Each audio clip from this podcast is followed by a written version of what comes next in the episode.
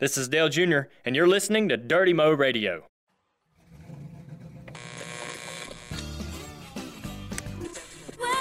Fired out of the cannon. Junior goes to the lead at Daytona.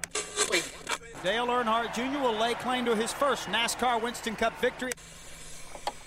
Dale Earnhardt Jr. has won the Daytona 500.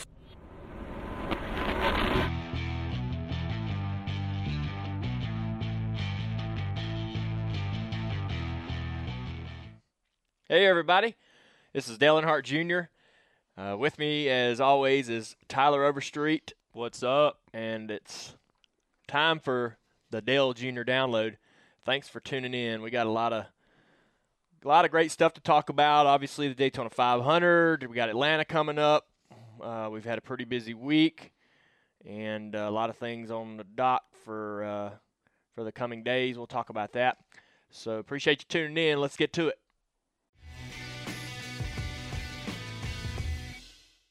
So let's talk about the Daytona 500. Obviously, uh, we finished 37th. Boo! Ooh, but you're 27th in points How is that possible? because of the ones that you earned in the duel.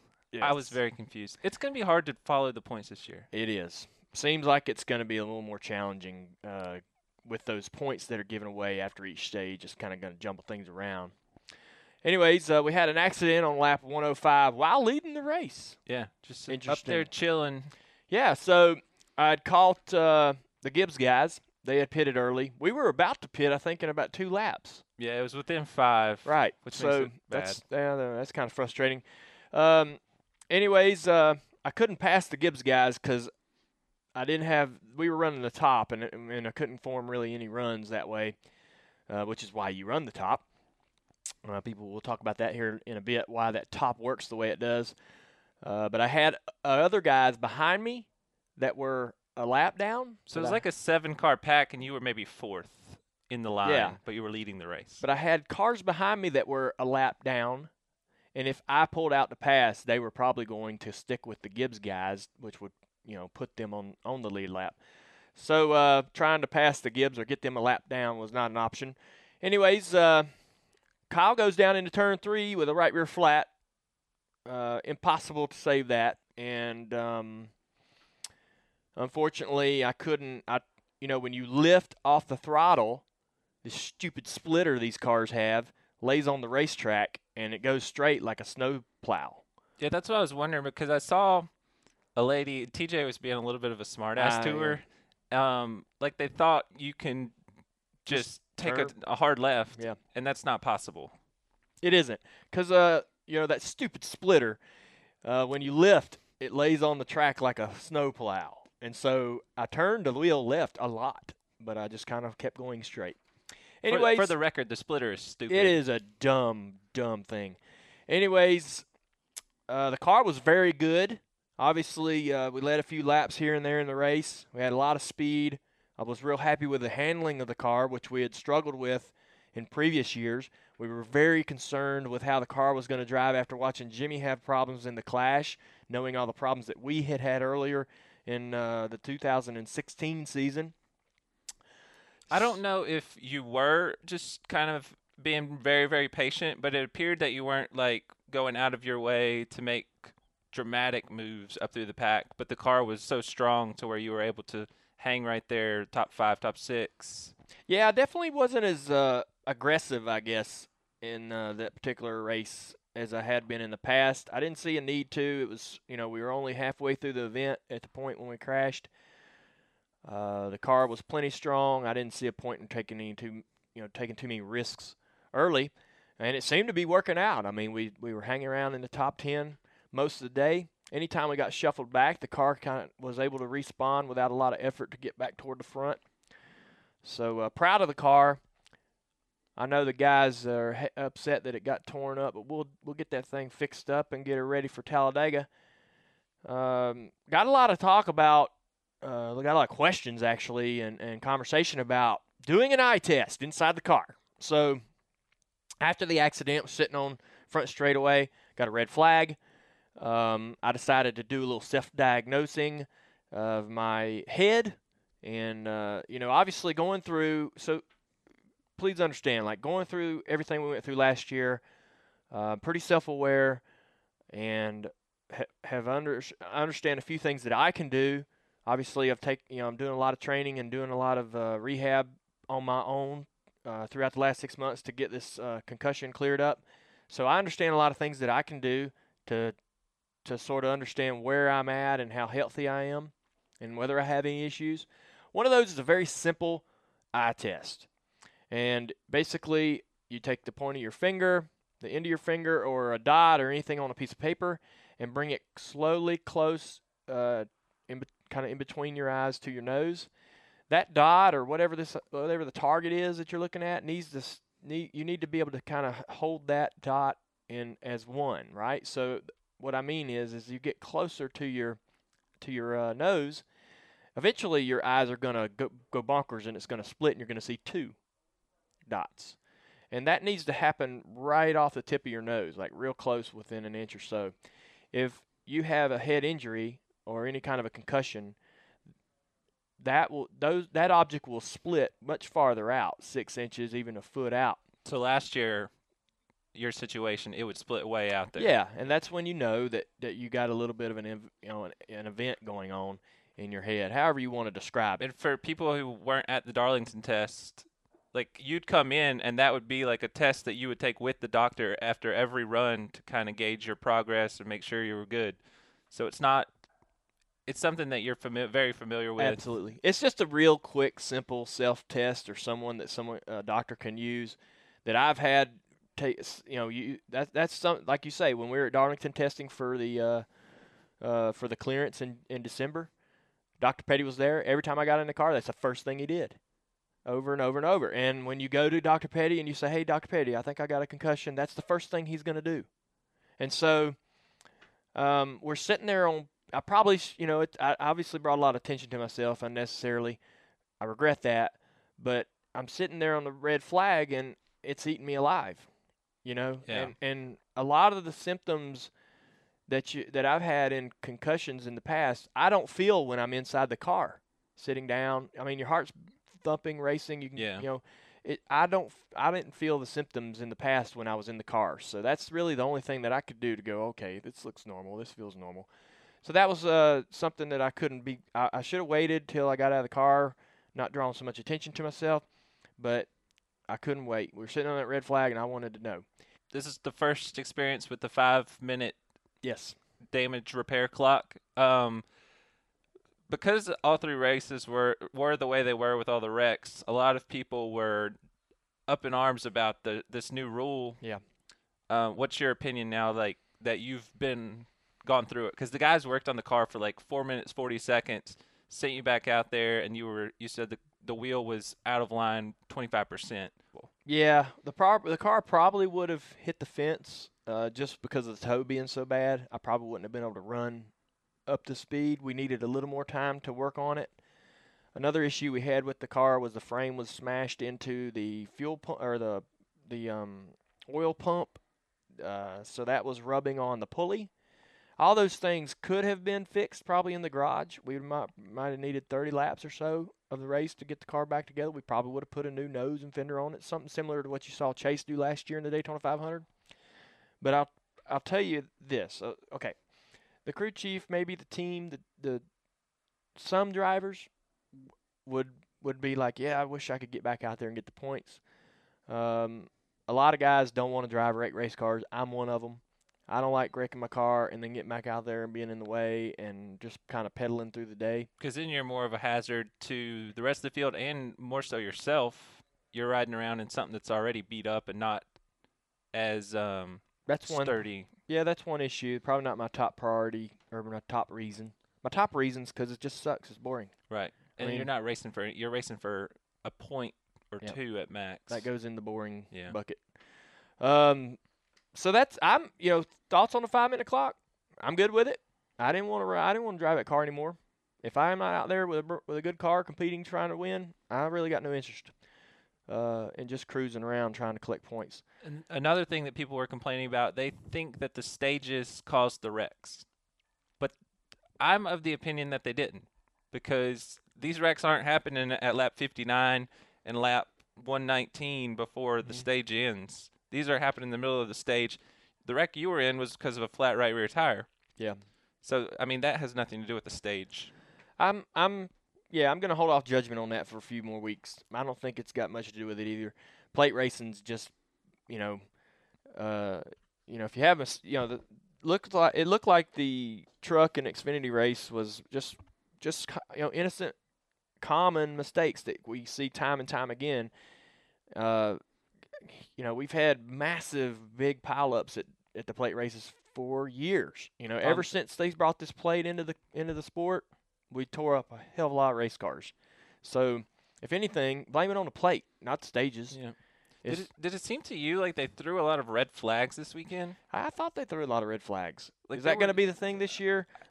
Yeah, I I so hope the not. so the so the debris caution is so yesterday, and now the red flags. That's gonna make these races a lot longer The red flags the new thing. because there were like 30 minute red flags.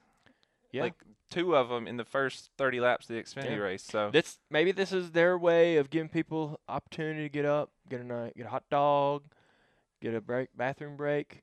You know the kind of the the mo- you know just like when you have like so you go to the Panthers games, right? Yeah. What do you do when the quarter ends?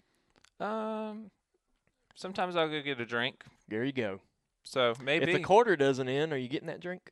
um, sometimes During you're going during action? yeah, sometimes. Oh man, I thought Yeah. you were a bigger fan than that. What do you? I I I, would never get up in the middle of play. What if you That's get? a bit. That's kind of disrespectful, to be honest with you. What if you gotta go to the bathroom? Hold it.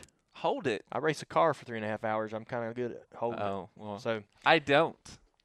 all right. Well, As a matter of fact, I was using the bathroom I'm surprised. while you crashed the other day. I'm surprised that you don't get booed when you get up in the middle of action by the fans around you. Whatever. Let's let's go back to the top line being good because there there at the end of the race, Chase had him running around the top. Yep. Kurt Busch, his pass for the win was on the top. Yep. Why like why is that? Is it just momentum or off the corner? It is. uh, Uh, it's momentum. So, if you watch, uh, if you watch Daytona in 1976, not 1979, anytime, uh, I guess through the 80s, and they used the top all the time. That's where you ran. Um, your car probably wandered up there more than anything. You chased the car, drove the car up there more than anything, but that was the fast way around. It builds so much momentum uh, where it, when you run the bottom, you turn the wheel more, you bog the motor down, the car gets tight when you're in traffic. If everybody's running the bottom and you're fifth, sixth, seventh in line, 20 laps into the run, you're plowing off the corner. Uh, that's why the top, and, and you don't do that up high. Up high, the car turns better. You get the right rear kind of swinging around and get the car kind of free. You're staying off the right front tire, and you get monster runs off the corner.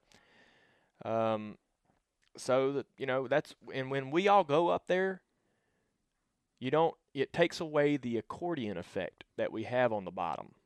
We, on the bottom, the field kind of accordions back back and forth, and you get multiple people with uh, many opportunities and many runs on on each other. When you when you get to the top, the accordion effect goes away, and then everybody sort of gets this comfortable gap that's sustained throughout the entire lap. You never really and and this is great for the leader. The leader's what's the leader's the one that kind of really wants this because it it dissipates kind of that accordion effect and it it it takes away second, third, fourth, fifth's ability to really create a run that's strong enough to use. Now you'll get some runs, but they're very they're just not runs that you're going to go, yeah, this is one I'm going to take or I have to do something with this. They're not strong enough and so you're not you're not pulling out of line. Because really, whoever pulls out a line ends Goes up the- looking like an idiot. Because Yeah, I mean, it, you go to the back and you get trained, but this has been the way. This is not new. People think people are like, "Oh God, this you know this is just a new phenomenon that's been going on for you know last few years." No, they ran the top there at Daytona in the '70s. They ran it in the '80s. they ran all over the track back then too. Yeah, Because they were bouncing around and it was awesome. Yeah. Do you think that's going to become even more paramount as, As- the track keeps wearing? Agree. Yeah, as the track starts to lose more and more grip, which it is getting really racy now. This past uh, this this Daytona 500 was rem- so reminiscent of the old super, uh, the old surface where the cars were sliding around a lot more, and that puts the race more into the driver's hands, which I really love. Before everybody was, you know, the last couple of years, the track with the repave has been everybody's been stuck like glue. It's not been a ton of fun really because the cars don't present much of a challenge as far as the balance goes. But this pa- this past race, uh, we're starting to see, you know, the old track come back, and it's starting to have getting a few bumps here and there. They're going to start to get a little bigger and a little bigger each year. That place is going to continue to get more and more fun for the drivers, and I think put on a, a more spectacular race. Uh, you'll see more passing, but um, Let's talk about. We briefly talked about the wreck. Like Friday, Saturday, Sunday were just complete wreck fests. Overall, was that to be attributed to people being aggressive, just rookie mistakes, just dumb mistakes? Because in the Cup race, the first hundred laps were fine. Then we had your wreck, and then after we left, Jimmy and Harvick and Keselowski were all in that big wreck. Then there were like two other big wrecks in the Cup race. The Xfinity race, you had that early. You had two wrecks in the first stage, including the one with Justin and Brandon Jones. It's a good thing that they put up those safer barriers because those guys hit a ton. Yeah, the 33, Brandon Jones. That's the hardest wreck, uh, hardest um, hit I've seen in a really long time. Glad he's okay. Uh, he was the one that I was probably most concerned about. The um, yeah, the truck race, Xfinity race, a lot of big crashes, a lot of tore up race cars. Me and Kyle Busch were joking about all the money we were spending each time these cars wadded it up. Uh, the cup race was a little more calm the first half, like you said, but then we eventually started seeing that intensity pick up and more accidents start to happen. But it looked like to me all these crashes were just little, you know, driver error and and misjudgment. Uh, a lot of a lot of inexperience in the Xfinity and truck races. The pack the the new package with the uh, Xfinity cars, which I thought raced really well. There was great drafting and great passing. Yeah, it, the leaders seemed very um, Vulnerable. Vulnerable, yeah. which is great. So the uh, the Xfinity race, I think a lot of those guys wasn't uh, you know didn't have a lot of experience with that particular package, and it showed up with some guys, you know, losing losing control of their car. Like uh, with the Brandon Jones crash, they went down in the corner and hit that speedy dry and pushed up, you know, push up the track to start that. But uh, it's just a wild, wild week with wrecking. But wasn't it in 2016 they wrecked like 90 some cars throughout speed weeks? Yeah.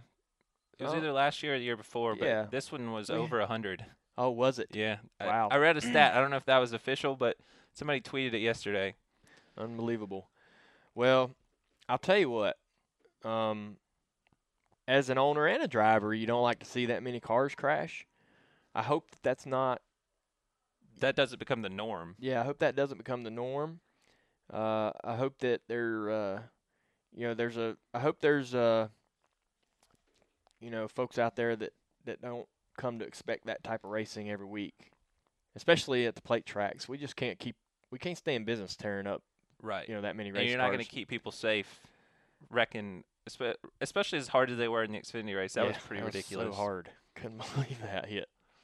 So that was the Daytona races. We had a busy week leading up to that. I mean, we went to New York. We did Daytona Media Day. We did the Goodyear Blimp deal.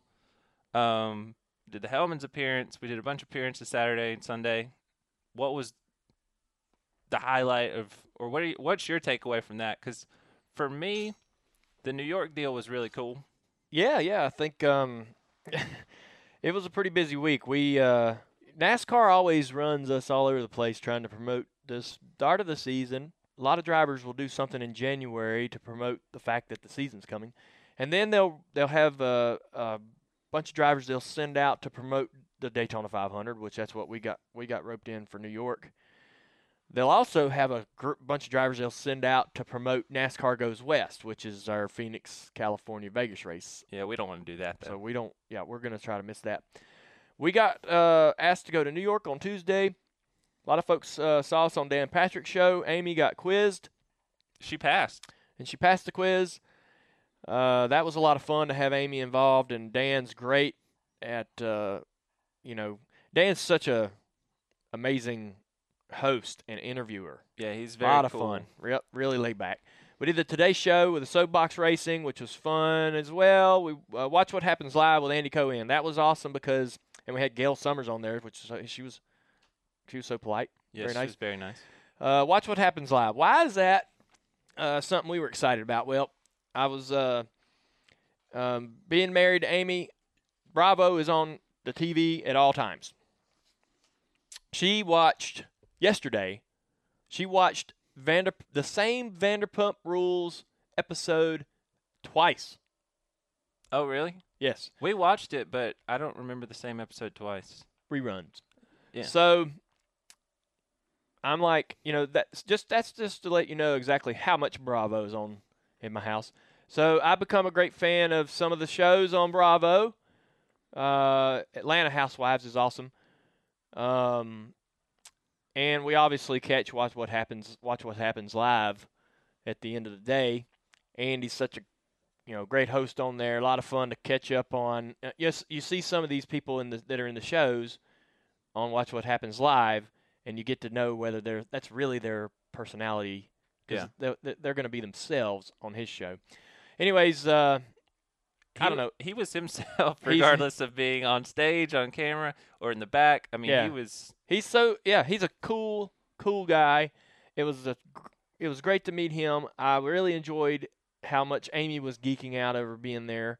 She loved it. She actually got to sit in the audience during the taping, and uh, that made me much less nervous. I get super nervous going on shows like that. Um, so when Amy's around, it's not so bad. We got a bobblehead. Yeah, what'd you do with You're the big, bobblehead? You're a big bobblehead guy. yeah. We I have the bobblehead and I put it over at Amy's desk in her office at home. Um, I tried to get a second one for I know. you, buddy. it's but okay. anyways, Andy Cohen could have been right beside Cam Newton Yeah, in my office, but Well, not not meant to be. they do sell them, I think, online. Anyways, great. That was a lot of fun. I hope to have opportunity to do that again one day. Uh, certainly, um, you know, we got a lot done in New York. Wednesday, we did a Goodyear blimp ride, which I'd never been in a Goodyear blimp. I was pretty excited about this.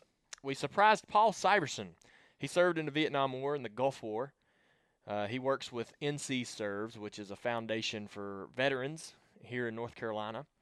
Paul is a big time NASCAR fan, long time Dale Earnhardt Jr. fan. So I dressed up as a pilot. There's this, uh, we got a video on uh, Twitter and, and Instagram, I believe. And So- Facebook. and Facebook as well.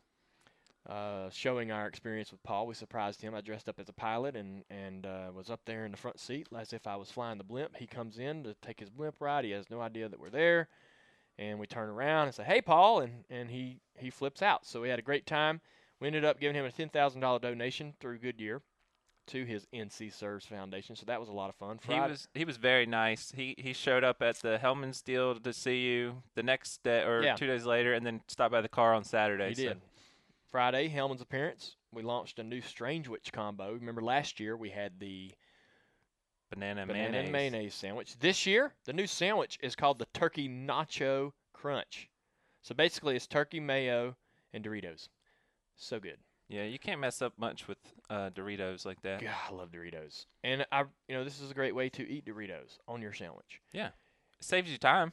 Absolutely. So that's this year's Strange Witch. This is one of my personal favorites. Uh, Saturday, NASCAR put together this awesome video using Zac Brown's "My Old Man."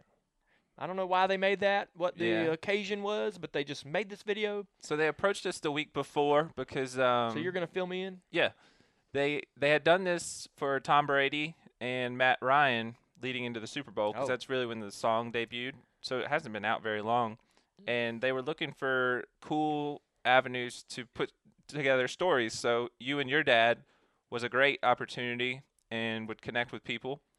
So they emailed us and said, "Hey, is this something y'all want to do?" We said, "Sure, that'd be cool." I had no idea that it would get the reaction that it did. Yeah. But as of yesterday, it was up to like 19 million Facebook views, Wow. and who knows how many on Twitter. Mhm. Um, but it's just a great song. NASCAR did an awesome job piecing together the footage, and hopefully, as I sent it to a couple people before they launched it, and they were like, "Oh man, this will get them crying. This will be a tearjerker." And I was like, "Yeah, it's a it's a great video, and all the footage meshed together so perfectly. So good job to NASCAR. Um, great song by Zac Brown. Very good. Yes. So, thank you, NASCAR. I appreciate the uh, tip of the cap to the old man, and uh, yeah, pretty cool. So, anyways, that was our week. Uh, doing all those social media and and uh, doing all the uh, appearances was a lot of fun. A lot of build up to the Daytona 500. Speed Weeks is so much fun.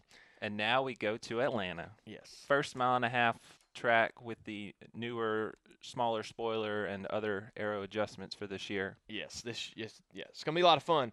Atlanta's a very old racetrack. The surface, the Like surface 20 is years old. old, They're gonna repave it after this race. So this is the last race on the old surface. We're going to, like you say, run this new low downforce aero package. This place is gonna be slick. You talk about guys trying to hang on to their cars. You're gonna see some. You're gonna see some guys earning their paycheck. Hopefully they got some good in in car cameras for this weekend because the guys will be in there working.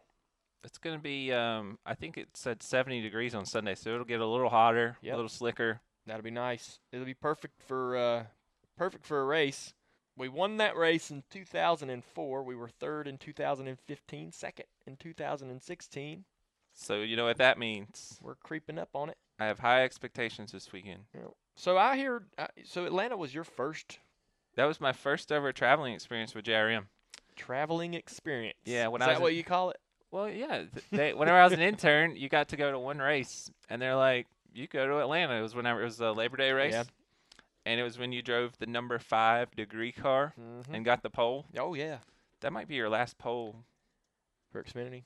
Well, yeah, Who knows? but yeah, and then we we almost won. But we were trying to stretch the fuel. but then we You lost. know, pass with three laps to go. I think Harvick won that race. He did. So Atlanta, we um, we run the you know the top there too. We run the bottom and the top. Uh, I'm not quite sure exactly which will be more competitive with this low down force, but I'm hoping. I love running the high side there, running against the wall. It's a lot of fun. Uh, but I'm hoping that that top comes in. Yeah.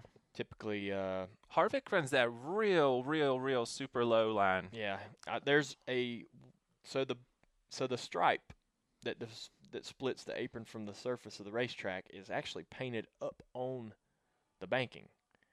Oh, so it's not.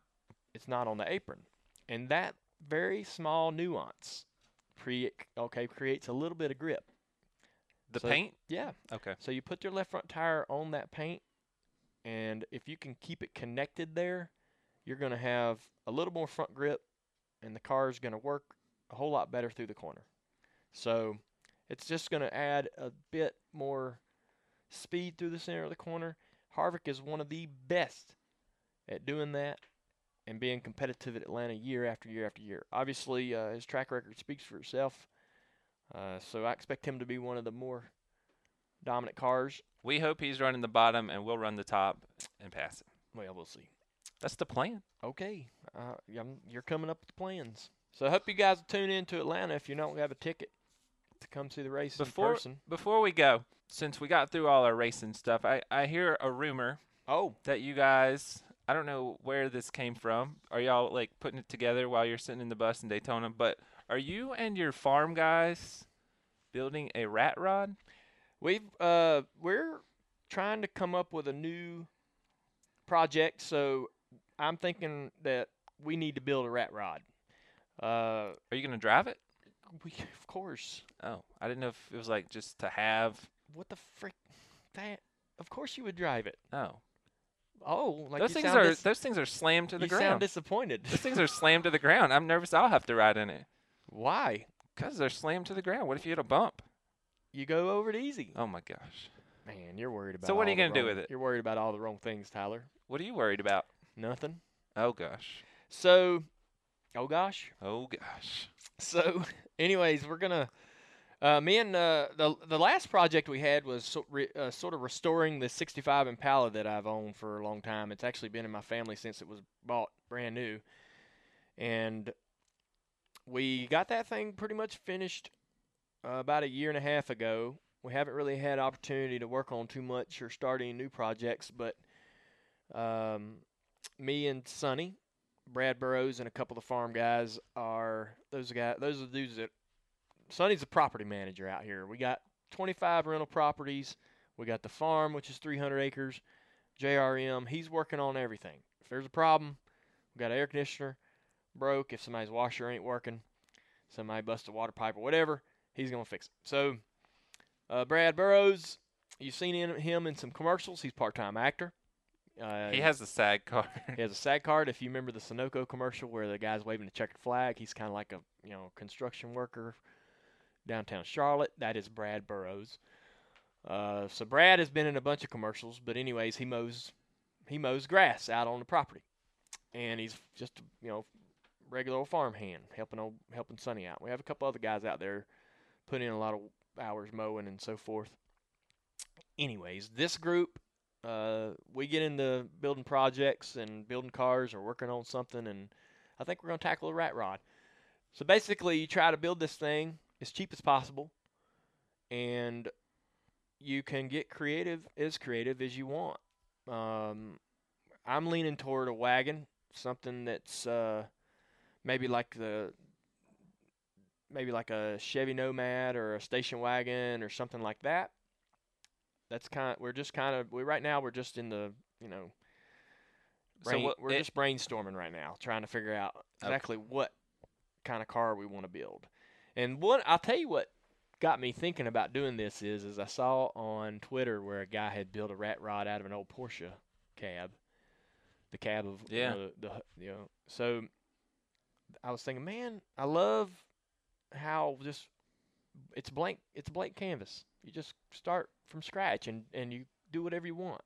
And it's just the bare minimum you know you're gonna have you gotta have a motor that runs good drive line brakes. So do you want it to have like the whole rusted look and everything? uh i'm not sure exactly what we're gonna end up with. Whether we'll have a painted car whether we'll you know maybe we'll just you know blast it and then put a clear coat on the steel. I'm not sure exactly where we're gonna end up. We're just brainstorming right now about getting the proper cab to to to start with.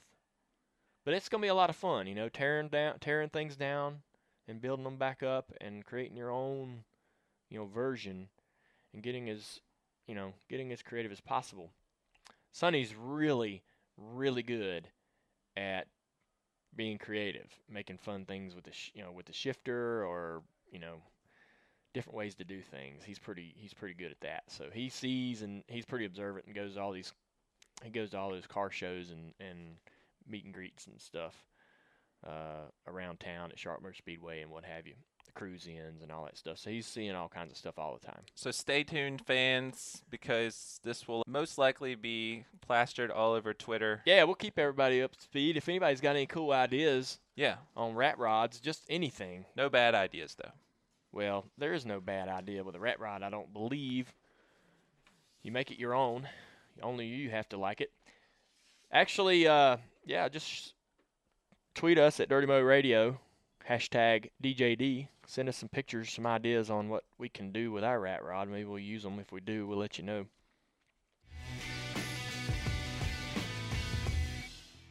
All right, let's get to some Twitter questions. Sounds good. Someone asked, "Did TJ give you any indication of Kyle's wreck, or was there no time?" yeah, there wasn't any time for that. Um, I was shocked when I saw Kyle turn around. I didn't know how that happened. Uh, his car went around pretty quick, so now that you know, it makes sense that he had right rear tire flat. But uh, at first, I wasn't sure whether he was spun out or what, because we came up on these cars that I believe had they had just exited pit road, or yeah, it was a small group, like yeah, it was like three cars. We just ran them down or something, and one went high and one stayed low, and so we we started to try to go through the middle. And I thought, um, you know, you can't really see through all these cars as to as to where everyone's at. So it was pretty uh, touch and go there for a few seconds. But I don't know how Kyle got a flat. I guess he ran over uh, ran over something. Yeah. Obviously, It happens. It- well, not rarely. Somebody asked, "Do you feel the cars need more downforce No. at Daytona?" No, no, no, no, no. Downforce is uh Yeah, we got too much downforce as, it is. These cars, you know, more downforce you got, the easier the cars are to drive, and we don't want to make the cars easy. We want to make the cars hard to drive.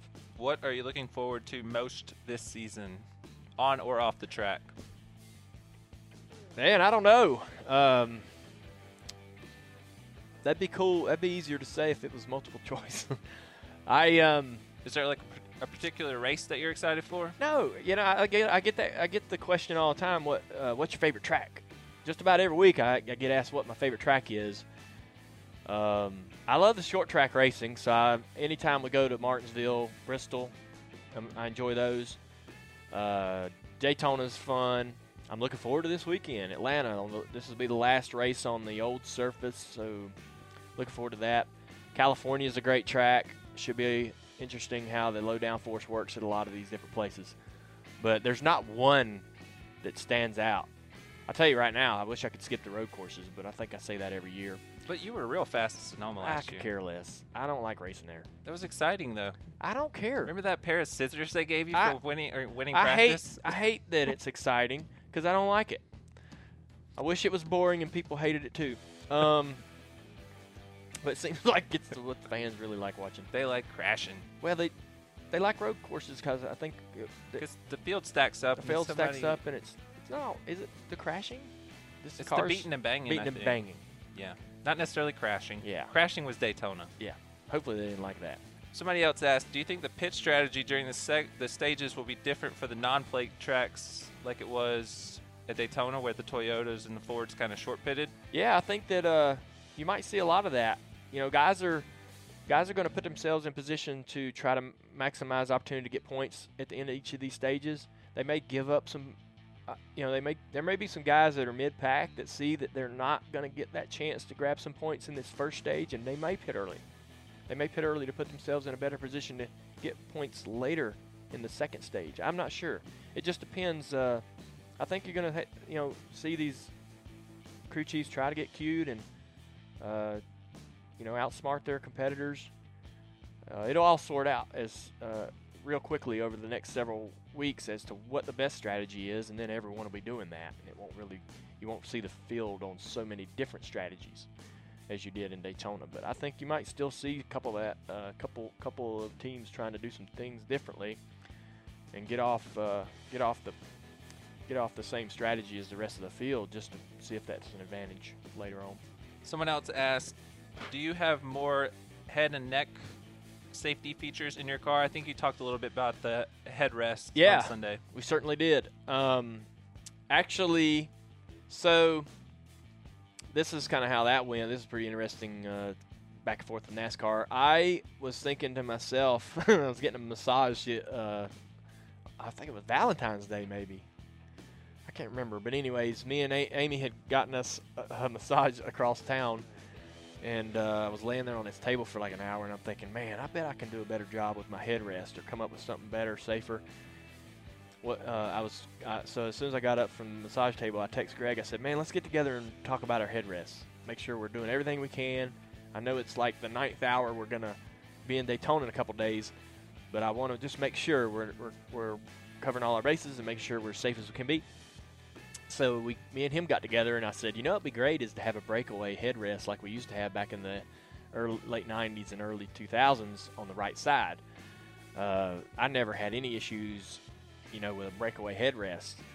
So basically, it'd be a headrest that's strong enough to hold your head up in the corner while you're racing. But if you hit something, it bends out of the way. With the Hans, you're not gonna, you know, your head's not gonna go flying off your body. So that, in my mind, would be the best scenario for me uh, going forward to try to uh, reduce the potential to have a concussion again. Uh, so we had a meeting with NASCAR. The next thing we did was get a couple of guys from NASCAR in the room, and we sat down, and they brought a bunch of slides and and uh, a PowerPoint about all the things that they've learned and studied, and showed me all the data and, and videos on the you know the headrest why we where we were, why we are where we are, are now, why we do the things we do today. So what I came, what the takeaway from that meeting was, um, I had thinned out the right, the left side of my headrest uh, the padding in it as much as I could to get to where I could drive the car and lean a little bit to the left. Um, but that creates a lot of room in between each side, so my head could move back and forth quite a bit. And when you're going to blow a right front tire, your first reaction is to pull your head away from the headrest, and you create a big gap, right? And then it slams against. So when you hit the wall, you got all this. You travel. Your head travels and has a hard stop on the headrest, which might as well be a freaking roll bar. yeah. You know, which that's going to give you a head injury. So I got with we we basically refilled that area on the left side. We left the right where it was because that's where I want to race, and we brought the left closer to my helmet. So basically, the headrest is right here on both sides. I can turn my head just a little bit to look at the mirror, and that's all I need to do. I mean, the headrest is only this high, so you can look over the top of it, which you don't really do a lot. You're kind of you know looking in the mirror, then looking out the front. That's all you really do. But the headrest is really close on both sides now. Basically, in that in, a- in a crash, that brings the G forces that my head's going to see way down compared to my old headrest. The car sees maybe in a say let's just throw throw some basic numbers out there. Say the car sees 40 G's in a crash. With my old headrest, my head may see almost double that. Jeez. All right, so I bringing that down and creating no, you know, taking away that space for my head to move or bounce around in that headrest brings me closer to the G's that the car actually sees in a crash. Simple, simple stuff. Frustrated that I didn't already activate and know this and do this, but you can never be too mindful. And it's always great, I think. It what it taught me was it's good to go to NASCAR not all you know nascar does a lot as far as filling in the drivers each year on the things that they've learned with safety because they're always self-funding Yeah. the safety aspect of the sport but it's smart i think on the driver's side to go to them sometimes and say here here's what i have is this good what can i what can i do better with this uh, for a driver a lot of times maybe you put comfort in front of safety unknowingly so that was a that was a good little good little meeting, and, and I, I feel a lot more confident uh, confident going forward. Somebody else asked, how did you feel physically at Daytona before the wreck? Which I guess this is a good opportunity to talk about your new workout regimen and how you were in the gym every day in Daytona. Yeah. So now uh, HMS has a new plan for all the drivers. We have minimum requirements to meet each week for uh, cardio and strength training. So it's been a nice kick in the butt that I needed to get back in the gym. And uh, yeah, I was in the gym in Daytona every day during speed weeks, either lifting or running on a bicycling or something. So I got something I have to do every single day, but it's great. It makes me I feel better. I feel much more uh, uh, full of energy, I guess. Not as tired all day long. Um, but I felt great in the car. I mean, uh, I've been I was using a Apple Watch, and I had a uh, Garmin to, to sort of see how my heart rate was. I I used it in the duel, and I uh, tweeted out those results so you can see what our heart rate is during a race at Daytona. I think my average was around 100, and uh, my highest was 130 beats per minute. And I also used it in practice just to kind of understand how practice might be a little calmer, which it was. It was a little, you know, heart rate doesn't get quite as high. I might use it in practice at Atlanta. I'm sure we'll see more beats per minute than we saw at Daytona. So it's been uh, it's been good. It's been a good kick in the butt to get us all feeling better, and I think that's a good direction for the for the company and the team to go in, hold the drivers accountable, staying fit. Someone else asked, any advice for a father-son race team on how to be successful as a team and also deal with the family dynamics of working together on a race team? Good lord, how long do we got? We're gonna need a whole hour. Um, working with your family is a real challenge, particularly when it comes to you know, competitive sport of any kind. Uh, the father can don't be too pushy, and help the son understand how to win and how to lose. Um, I think that racing is a great way to help your child learn sportsmanship, how to congratulate you know, the winner, and then accept defeat, and also how to celebrate victory. And there's ways to do it with class, and I think that you know, getting them in. Uh, this was something that's helped Carson out a lot. She was kind of, she wasn't very good at losing, uh, but she certainly uh, has matured, and, and I think racing was a big part of that. So for the kid, I think it's great to it's a great way to help them develop uh, social skills, interacting with their competitors and and uh, the people that are going to help them. You're going to have some people that are volunteers that'll go with you to the racetrack. It's a great way for them to he- develop those working relationships on how to get people to work with you and want to help you. So uh, there's a lot of great uh, growth there, uh, opportunities for the kid. But the dad, don't be pushy. Just kind of sit back, encourage. Um, you ain't a race car driver, so don't tell them how to drive. If you want them to get some driver input or want to tell them, you know, some things that you think that they need improvement on or help with, get another driver to talk to them.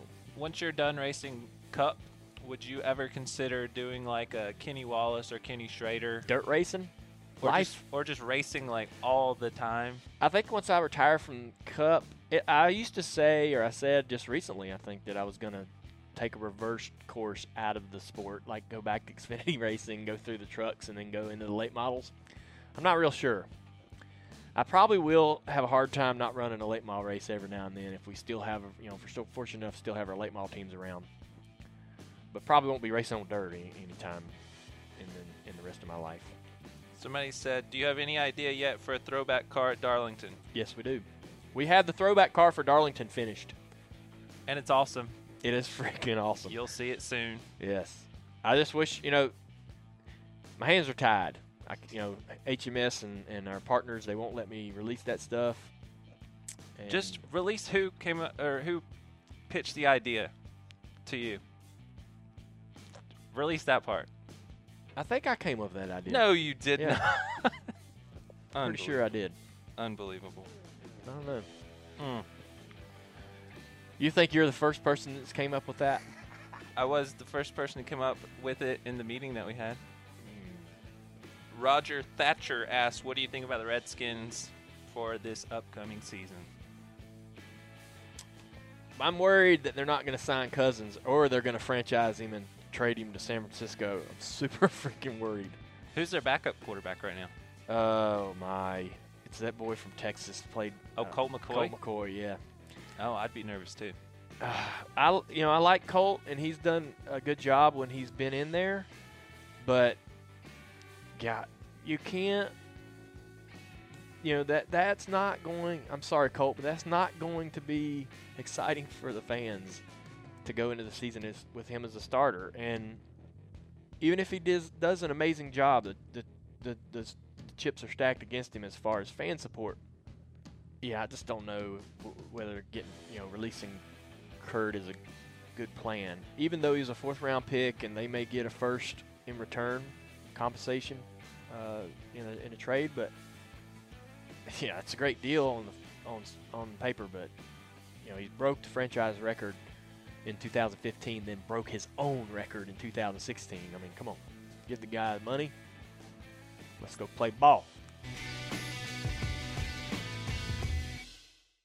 Looking ahead, we're going to uh, Wednesday nationwide appearance at Bal Harbour. Ball. Ball. I like Bal Harbour, Florida, near Miami. Thursday will be uh, in Texas, San Antonio to be precise, for the Commodity Classic for Brandt. Yep. We're going out there with Justin Allgaier. All right. So meet some of the Who's going to be at the nationwide appearance? Anybody? Um, it's some sort of um sales conference type deal. So just me. Yeah, just you. You're the Pey- star no, of the show. No Peyton Manning. Nope. All right, for Brandt, me and Justin will be out there Thursday. Fri- Friday, we're flying to Atlanta, practice and qualifying. Uh, qualifying, what time is that? I think it's 5:45. Well, that's not too So bad. it might be a little chilly. Yeah, probably so. Saturday, one practice in the morning, and then we have the Xfinity race at 2 p.m. on Fox Sports One. Sunday, the race starts at 2:30. A late start. I think you're going to see a lot of late starts this year. Boo. Boo. Late starts mean late getting home. No crap. All right, so that's on Fox though, not Fox Sports One, just Nor- good old regular Fox. Normal Fox. All four HMS drivers are wearing special shoes this weekend to support Chase Elliott's foundation. They are red, white, and green, and blue. They'll be auctioned off after the race to benefit Children's Healthcare of Atlanta. Yeah, so they're pretty snazzy. I saw a picture Have of you? them. Yeah. Okay, looking forward to it. They're designed by Bronco Reese. He's a 10 year old from Woodstock, Georgia. Is Bronco going to be there? Bronco will be there. All right, Well, Bronco you're going to meet him on Sunday morning. I'm looking forward to it. Hope everybody enjoyed the show. Be sure to subscribe to the show through DaleJr.com, iTunes, SoundCloud, Stitcher, and all the major podcasting outlets. Thank you to our friends at Axalta for making that happen for us. Always broadcasting from the Axalta studio here at Junior Motorsports. Let us know your feedback on Twitter. It's at Dale Jr., at Overstreet Tyler, and at Dirty Mo Radio. Also, check out Dirty Mo Radio's Facebook page. Let us know what we can do better. Let us know what you think is awesome. Let us we'll know what sucks. See you next time. See ya.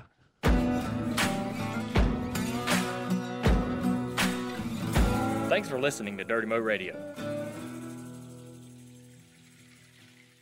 Hey, Junior Nation. Now more than ever, exclusive, entertaining, and free content from the world of Dale Earnhardt Jr. is no further away than your fingertips. It's all thanks to Dale Jr.'s Dirty Mo Radio presented by Axalta. All eight Dirty Mo Radio podcasts are available on iTunes, SoundCloud, Stitcher, and of course, DaleJr.com. So whether you're at home, at work, in the gym, on the run, or just hanging out, Dirty Mo Radio gives Junior Nation its newest and most versatile way yet to plug directly into the world of Earnhardt anytime, anywhere.